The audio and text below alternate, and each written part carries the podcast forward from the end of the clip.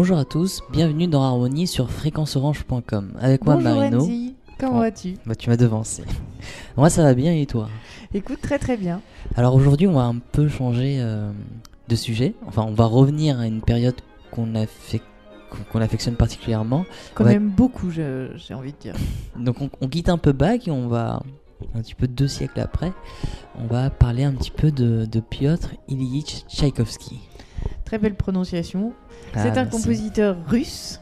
Alors on va pas épeler euh, ni son, ses prénoms ni son nom, hein, parce qu'il y a beaucoup de polémiques Oui. autour de... Et puis ça change beaucoup selon, selon Voilà. les nations.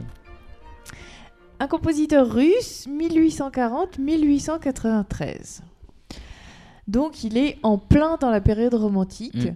Euh, on parle du seul compositeur euh, romantique russe, entre guillemets, parce que cette période n'a pas été énormément euh, représentée, mais bon, c'est un petit peu exagéré parce que il y a quand même beaucoup de romantiques russes Oui. qui, qui sont très, très populaires. Et c'est vrai qu'ils ont plutôt. Alors, les compositeurs russes, ils ont plutôt, dans cette période, eu euh, ce qu'on appelle la, la musique nationaliste. Et voilà, qui, qui sort un peu du cadre du romantisme, même si ça s'inscrit dans, dans la musique 19e et euh, post-19e. Donc, pour moi, c'est un compositeur euh, important parce qu'il a, il a une sonorité à la Berlioz.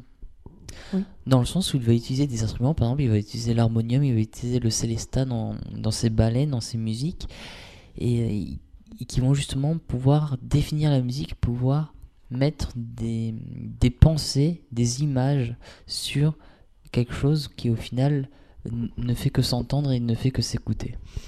Tu as tout à fait raison, Tchaïkovski, c'est une musique qui s'écoute. Alors ça paraît un peu idiot de dire ça, mais en fait il est très très inventif au niveau des mélodies. C'est vraiment un créateur de mélodies absolument exceptionnel.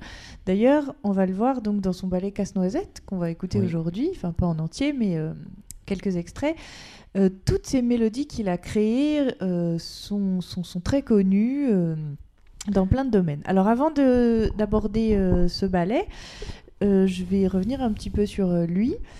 Il a écrit euh, 10 opéras, 8 symphonies, 3 ballets qui sont assez connus La Belle au Bois dormant, Le Lac des Cygnes, Casse-Noisette. Alors je, je trouve que La Belle au Bois dormant est un petit peu- c'est le moins connu du trio. C'est vrai, c'est le moins vrai connu. que- et puis c'est vrai que la, la mélodie la plus connue de Tchaïkovski, c'est c'est quand même le- la mélodie du lac des cygnes.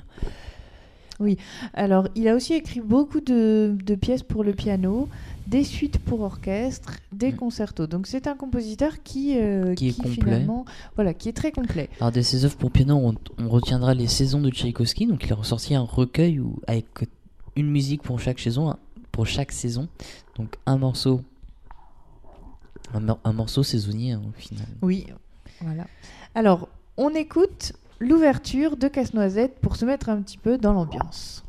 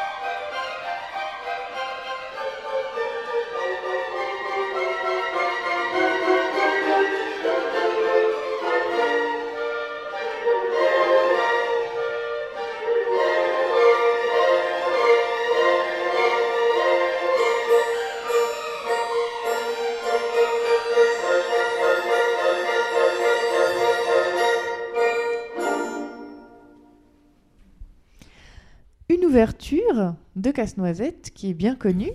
Mm. euh, que je pense euh, tout le monde a reconnu. Alors Tchaïkovski, c'était euh, quelqu'un qui n'était pas très très joyeux. Non, c'est peut-être pour ça que ces musiques sont plus. enfin, sont, sont- en tout cas, ces ouvertures sont joyeuses. C'est peut-être un exutoire. Oui, c'est étonnant parce qu'on va l'écouter, il y a, y a- y a plein plein de, de- de belles choses assez Mm. légères, assez joyeuses dans ce, ce casse-noisette. Alors, alors c'est vrai qu'on dit ça, hein, mais euh, euh, dans le cas du lac des Cygnes, c'est vrai que. Oui, voilà, le lac des Cygnes, c'est peut-être un petit peu plus noir. C'est son côté euh, qui ressort. Alors, Tchaïkovski, c'était un grand sentimental et vraiment un hypersensible. C'est important parce que du coup, il y a des gens qui disent que sa musique est un peu de mauvais goût. Alors que, euh, en fait, ce, ce- cette hypersensibilité se, en fait, se, se manifestait dans toutes ces jolies mélodies qu'il a composées. Moi, personnellement, je ne trouve pas ça de mauvais goût, mais euh, ça a été très controversé, autant à l'époque et encore maintenant. Il y a des gens qui euh, n'apprécient pas forcément Tchaïkovski. Bon, après, il y a toujours de tout, mais. Oui. Alors, il a vraiment donné ses lettres de noblesse au ballet. Mhm. Avant, le ballet, euh, c'était, euh, le ballet n'avait pas toute cette dimension symphonique. Et comme tu parlais tout à l'heure, tout ce, mariage entre les instruments qui vraiment font des sonorités euh, complètement nouvelles. Il, est, il, est, il s'inspire du folklore, mais aussi de l'Occident. Et parfois, il y a un- une petite touche d'exotisme. On va l'entendre tout à l'heure. On va écouter la danse arabe, la danse chinoise, la danse russe. Et, c'est en ça que, que Berlioz se rapproche de Tchaïkovski avec tout cet alliage de, sons et d'instruments qui permettent d'explorer à la, à la fois les instruments occidentaux, les instruments peut-être un peu plus orientaux, en tout cas moins originaux, et d'avoir une nouvelle facette, une nouvelle palette sonore qui s'inscrit dans une musique pour le moins, là en, en tout cas pour le moins joyeuse. Alors c'est étonnant parce que Tchaïkovski, il était euh, juriste. Il a travaillé euh, au ministère de la Justice. C'est quand même assez incroyable. Il avait un poste très haut placé. Et il a démissionné pour se consacrer à la musique. Mais il n'a pas, eu- il a pas eu tort. Donc euh, oui, voilà. On, on aurait quand même perdu pas mal de choses. Mais c'était quand même une tête, une tête quoi. Enfin, il avait un poste assez prestigieux. C'est vraiment euh, un compositeur qui excelle dans les compositions pour orchestre, on peut le dire. Euh, quand on parlait de ces, ces- ces huit symphonies, il y a donc euh, notamment la symphonie pathétique Mm. qui est euh, grandiose. Dans ces opéras, on a Eugène Onegin qui est vraiment euh, une splendeur. Moi, je trouve c'est un de mes opéras préférés. Ah ouais, écoute, tu m'as devancé encore une fois, j'allais en parler. Et, et c'est vrai que les opéras, les ballets, les symphonies, on retient surtout les ballets. Parce que c'est dans, ce style, enfin, c'est dans ce genre qu'il a pu le transformer et donner, comme tu l'as dit, ses lettres de noblesse. L'opéra Eugène Onegin est son, opéra le plus connu. Et ensuite, les symphonies, euh, elles, sont, là, elles sont très belles, elles sont bien maniées, mais pour autant, elles n'arrivent pas à faire face à, ce- à, à ce, à, à ces ballets. Oui. C'est un maître de la mélodie, c'est aussi un maître de l'harmonie. C'est un grand harmonisateur et euh, un maître de l'orchestration, donc dans les contrastes. Il aime les couleurs extrêmement contrastées. Il utilise par exemple des instruments très aigus pour marquer un petit peu la délicatesse, la légèreté. Il joue avec la profondeur des graves. Il est vraiment dans toute cette... Moi, j'appelle ça euh, la, peinture sonore. C'est-à-dire qu'il nous fait vraiment des images, il nous invente des couleurs incroyables euh, pour les oreilles. C'est intéressant que tu nous parles de peinture parce que on va revenir, euh, on va revenir un petit peu sur le ballet de Casse-Noisette et sur la musique et un film. Alors, je, je pense que tu sais euh, de quoi je veux parler. Je présume que c'est Fantasia. Oui, Fantasia de- en 1940 de Walt Disney. Alors pourquoi un ballet? Alors on peut considérer Fantasia comme un ballet euh, en ce qui concerne euh, les morceaux euh, de Casse-Noisette et de Tchaïkovski, mais on peut aussi, alors là je l'a- je l'avais aussi rappelé, le considérer comme une symphonie à programme ou un poème symphonique. Parce que avec les images, c'est vraiment cette alliance de musique et image. La musique traduit l'image et l'image traduit la musique. Donc, là, on, aura plusieurs. Dans Fantasia, on aura plusieurs danses. On aura par exemple la, la danse de la fée dragée. Et on aura à l'oreille des petits sons de. Comme si c'était des petits sons de perles. Et à l'image, qu'est-ce qui va se traduire? Ça va être la fée dragée qui va danser un peu sur des perles de pluie. Et je trouve ça très très beau. Donc il y aura un, harmonium qui va se mettre en place et on aura toute cette, impression d'une sphère, euh, comme si le film même, en tout cas cette séquence, était prise dans une sphère et représentait elle, à elle-même cette, cette perle de pluie. Et ces perles jouaient justement et sur lesquelles danse aussi euh, la fée dragée. Alors on va l'écouter tout à l'heure, la fée dragée, donc on, on reviendra sur, euh, sur ce que tu dis. En attendant, on va écouter d'abord la marche pour se la mettre un petit peu dans l'oreille.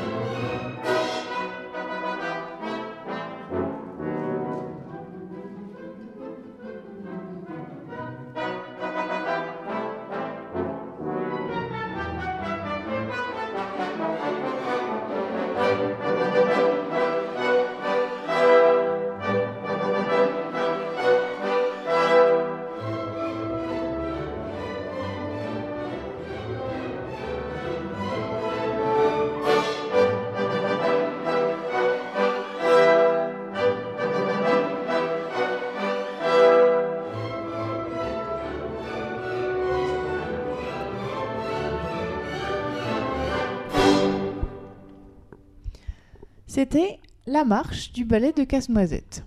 Alors la marche, euh, c'est, euh, on le verra dans l'histoire tout à l'heure, euh, des enfants qui dansent, mais on va d'abord parler un petit peu du ballet. Oui, alors pour moi personnellement, le ballet c'est le début de la musique à l'image. J'aime bien mêler l'image et la musique. Pourquoi? Parce que je trouve que les deux vont bien ensemble. Mais les deux arts, c'est quand même assez compliqué et c'est un mariage on ne peut plus parfait. Alors c'est, comme je l'ai dit, c'est les, débuts de la musique avec des images ou des images animées, même si ce sont là pour le coup dans un ballet des personnages qui dansent, des personnes qui dansent. Euh, un peu comme Stravinsky avec son, Sacre du printemps qui a été beaucoup décrié à l'époque, qui a aussi été repris avec l'oiseau de feu dans Fantasia, donc euh, c'est pas un hasard. hein. Euh, c'est vrai que Stravinsky disait enfin Stravinsky, on, on connaissait tous le, le caractère de Stravinsky qui avait horreur du cinéma, il considérait que la musique euh, ne devait pas être un support à l'image, que la musique, il était artisan en fait de la musique pure. Donc voilà, pour moi, ce ballet, c'est un petit peu euh, euh, une alliance de, de, de ces deux arts. Alors, les ballets, en- normalement, c'est en trois actes, c'est ça? En tout Oui. cas, La Belle au Bois dormant de Stravinsky et Le Lac des Cygnes sont en trois actes. Là, on a plutôt De deux. Tchaïkovski, de, de, de, de Tchaïkovski, qu'est-ce que j'ai dit Stravinsky. De Stravinsky, C'est pas la même époque. de on- Tchaïkovski. On saute quelques siècles. Puis la musique n'est pas la même non plus, donc.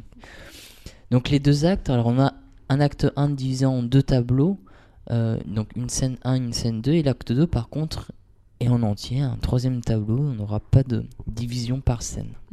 Alors c'est un ballet euh, vraiment féerique, on appelle ça. Il y a des fées, il y a des, il y a des, des mirlitons. J'ai appris ce que c'était tout à l'heure, les petites flûtes euh, De roseau. voilà, de roseau. Il y a euh, tout un, il y a un casse-noisette justement. Euh, et en fait, ce, ce ballet, il a été composé pour un gala au début. Alors, il a, ça, mais finalement, euh, il a, ça a été une œuvre à part entière parce que euh, c'était vraiment magnifique. Alors, c'est un livret d'Ivan Vsevolowski et Marius Petipa. Alors, C'est assez euh, compliqué à, à prononcer. Il a été repris, il a été inspiré justement de, pas d'un roman de, de, de Dumas, par exemple. Voilà, de la version d'Alexandre Dumas, d'un conte d'Hoffmann en fait. Mm. Et donc c'est qui s'appelle Casse-Noisette et le roi des souris. Parce qu'il va y avoir des histoires de souris, euh, tout Donc ça. c'est un, ballet euh, très enfantin. hein. Oui, c'est un ballet un très ballet très enfantin. Pas du tout tragique comme euh, La Belle au bois dormant ou Le lac des cygnes. Oui, voilà. Vraiment, ça, ça change, ça change de caractère. Alors, Clara, c'est le personnage principal. C'est une enfant qui, le soir de Noël, reçoit de son oncle un casse-noisette.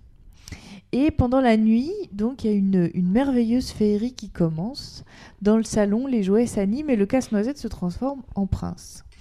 Donc, finalement, cette histoire, c'est une fable qui représente un petit peu le passage de l'enfance à l'adolescence, puisque donc Clara va passer de, de- du stade de l'enfant à finalement une Mm. adolescente qui tombe amoureuse de son prince. Enfin, voilà. Il y a toute un- une symbolique euh, derrière, donc c'est basé sur le thème de l'amour, les forces du mal, enfin tout ça. Finalement, il a, il a fait un mix de beaucoup de choses. C'est très juste ce que tu dis parce que les enfants à la base ils sont vraiment concentrés sur leurs jouets, sur les cadeaux qu'on leur offre et de ces cadeaux on vont amener une, une autre personnalité, voilà, une personnalité propre, hein, un personnage même. Donc c'est vraiment cette transition entre les jouets et l'attention portée aux personnes qui va représenter ce passage de l'enfance à l'adolescence. Oui. Alors, euh, du coup, je vais parler un petit peu donc de, effectivement, de, de l'histoire un petit peu plus précis. Donc, le ballet, il commence par cette petite ouverture miniature. C'est le soir de Noël, il y a la décoration de l'arbre de Noël. Les enfants dansent, on a entendu la petite marche, ils dansent sur cette marche. Les parents sont déguisés, enfin vraiment, il y a plein de sucreries. Et chaque enfant reçoit un cadeau. Et puis ces cadeaux s'animent, donc euh, la poupée à ressort, le soldat, euh, tout le monde commence à danser euh, et Clara n'a pas de cadeau. Donc c'est un petit peu le drame. Elle va demander son cadeau et celui qui, qui distribue les cadeaux, c'est le Drosselmeyer, lui trouve un casse-noisette et lui donne un casse-noisette en forme de, de petit soldat. Et en fait, ce casse-noisette va, pendant la nuit, prendre vie. Donc pendant la nuit, Clara fait un rêve, elle, se... elle entend les souris gratter à sa porte, elle rétrécit et euh, les souris commencent à euh, lui faire la guerre. Donc le casse-noisette vient la, la- protéger, tout ça, et Clara euh, sauve la vie du casse-noisette dans cette bataille. Et du coup commence tout un voyage où il y a la fée dragée donc qui arrive, qui, qui, qui, prend vie, qui les emmène au royaume des délices et qui va euh, leur faire une fête. Donc on va entendre, il y aura euh, la danse arabe, la danse espagnole, la danse chinoise, tout ça. Et puis finalement, bah, euh, il termine, Clara se réveille et elle, a, elle a rêvé de, son prince charmant. Voilà, donc c'est quand même une histoire assez mignonne. Peut-être qu'on pourrait écouter justement cette danse arabe au pays des délices. C'est parti.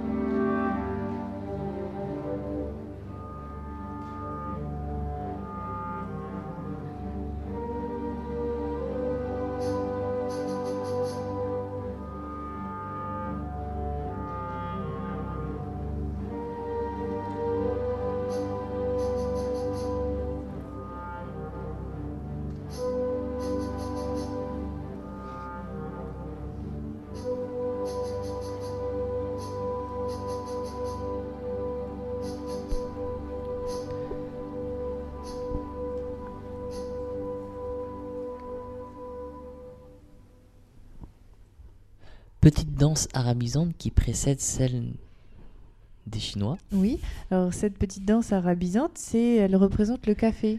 Parce que donc euh, la, la fée euh, dragée a, a dressé la table. Elle a 12 petits pages avec des flambeaux qui amènent euh, euh, les, le, le festin finalement.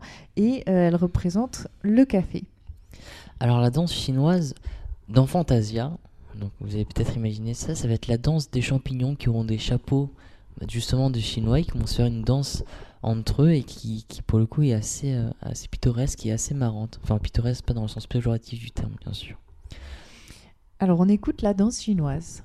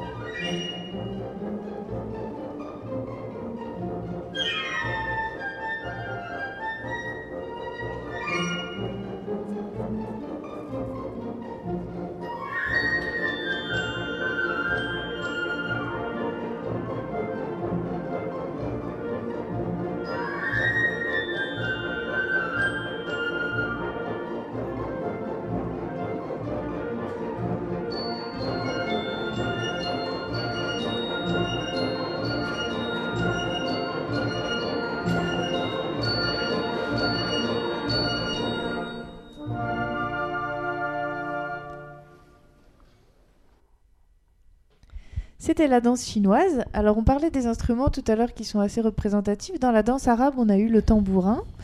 Et là, on a le piccolo, donc Mm. cet instrument, cette petite flûte très aiguë, et les pids euh, en contretemps et en- sur les temps des, des cordes. C'est vrai, et Tchaïkovski en plus il avait l'habitude d'utiliser la gamme par ton dans ses musiques, et là on retrouve exactement cette gamme euh, là pas par ton, mais je- j'aurais tendance à dire la gamme pentatonique. et donc qui est caractéristique, comme tu dis, euh, de, de la Chine. Et, et, euh, ces petits instruments, euh, ces petites pides, ça fait penser aux instruments à cordes pincées, justement chinois, euh, qu'on connaît. Alors on va enchaîner avec la danse russe. La danse russe, c'est une danse aussi très très courte, très rapide, très vive, très dansante, que des traits. Vraiment là. euh. Et on a aussi le tambourin qui est présent. On écoute la danse russe.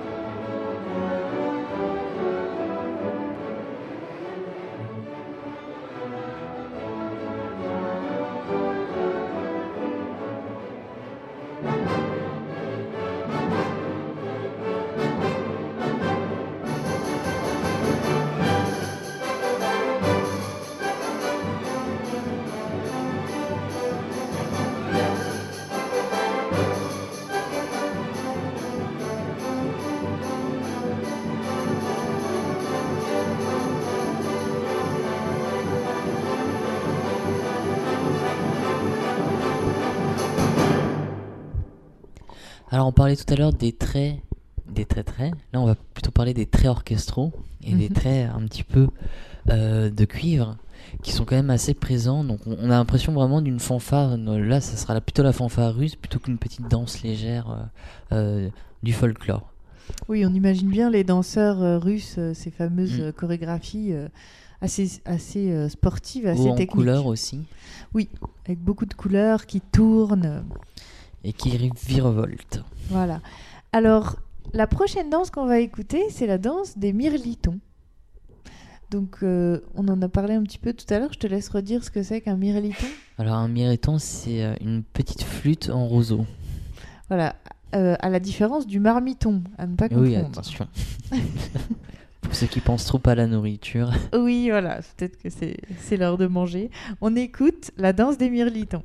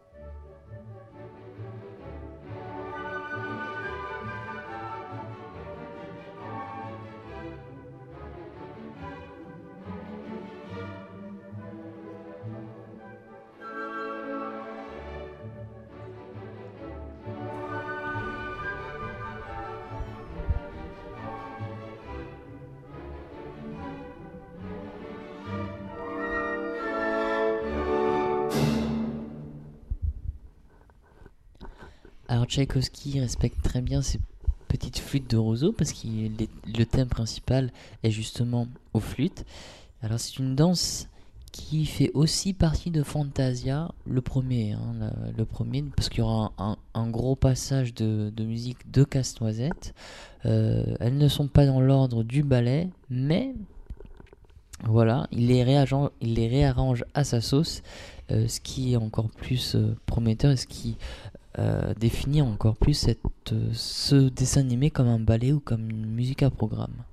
Oui, c'est vrai que c'est très très descriptif comme musique. Mm. On, imagine euh, beaucoup de choses. On a Fantasia, euh, bien évidemment, dans la tête, mais euh, on peut aussi faire marcher son imaginaire. La danse suivante, c'est la, la danse de la fée dragée. Alors, tu en as parlé tout à l'heure. Tchaïkovski utilise un instrument un petit peu spécial qui s'appelle le célesta, qui fait partie de la famille des percussions. Donc les instruments qui sont un peu voisins, c'est le glockenspiel, le triangle, le xylophone ou le vibraphone. Donc ce sont des instruments assez cristallins. Le célesta, c'est euh, un, espèce de, de, petit piano, de clavier, et les touches du clavier actionnent des marteaux qui frappent des lames métalliques. Donc ça donne ce son très très cristallin, un petit peu comme des cloches. Ça représente très bien la fée dragée et Tchaïkovski euh, dedans, mais aussi euh, la représentation finalement de l'enfance, parce que c'est un instrument qui est assez léger, qui est assez enfantin. Euh, et qui, qui, contraste beaucoup avec, on va l'entendre, la clarinette et la clarinette basse. C'est-à-dire qu'il fait jouer le son très cristallin du Célesta la clarinette basse qui lui répond dans les profondeurs. On écoute la danse de la fée dragée.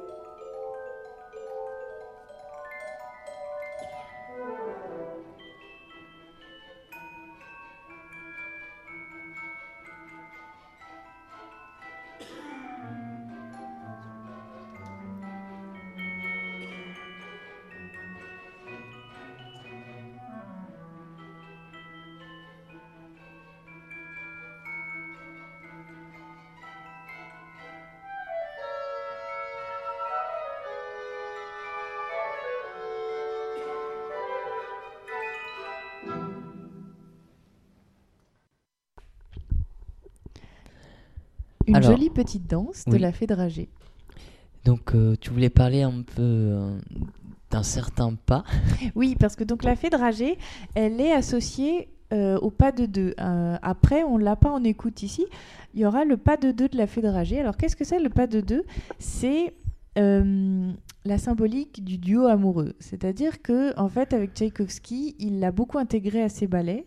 Donc il y en a dans les trois, hein. dans La Belle au Bois dormant, dans Le Lac des Cygnes et euh, dans Casse-Noisette, c'est en fait euh, la mise en valeur aussi du danseur.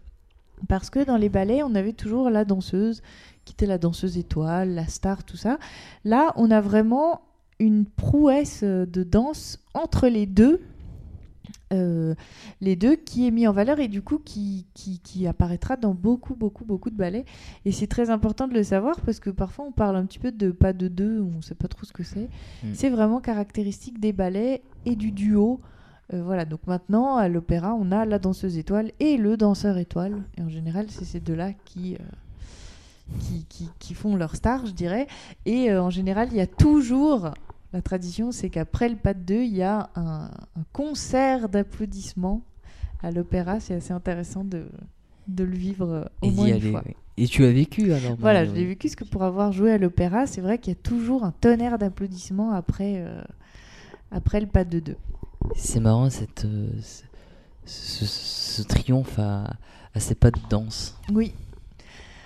On va enchaîner pour finir ce casse-noisette. Après, on écoutera une autre œuvre de Tchaïkovski avec la valse des fleurs. Alors là, dans la valse des fleurs, c'est vraiment la harpe qui est à l'honneur. Il y a une magnifique cadence au début, euh, vraiment euh, de toute beauté, je dirais, où la harpe est toute seule et libre et nous fait euh, vraiment nous faire rêver.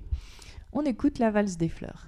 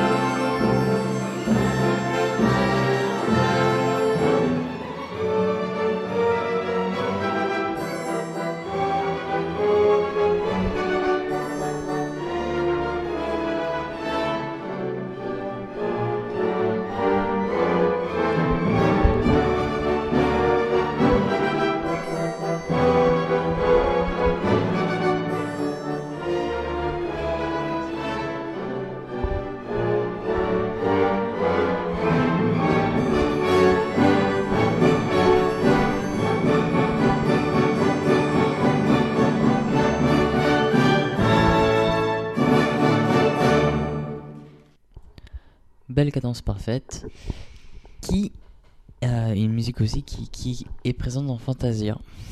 Oui. Donc là, on a un peu fait le tour des musiques présentes dans ce dessin animé.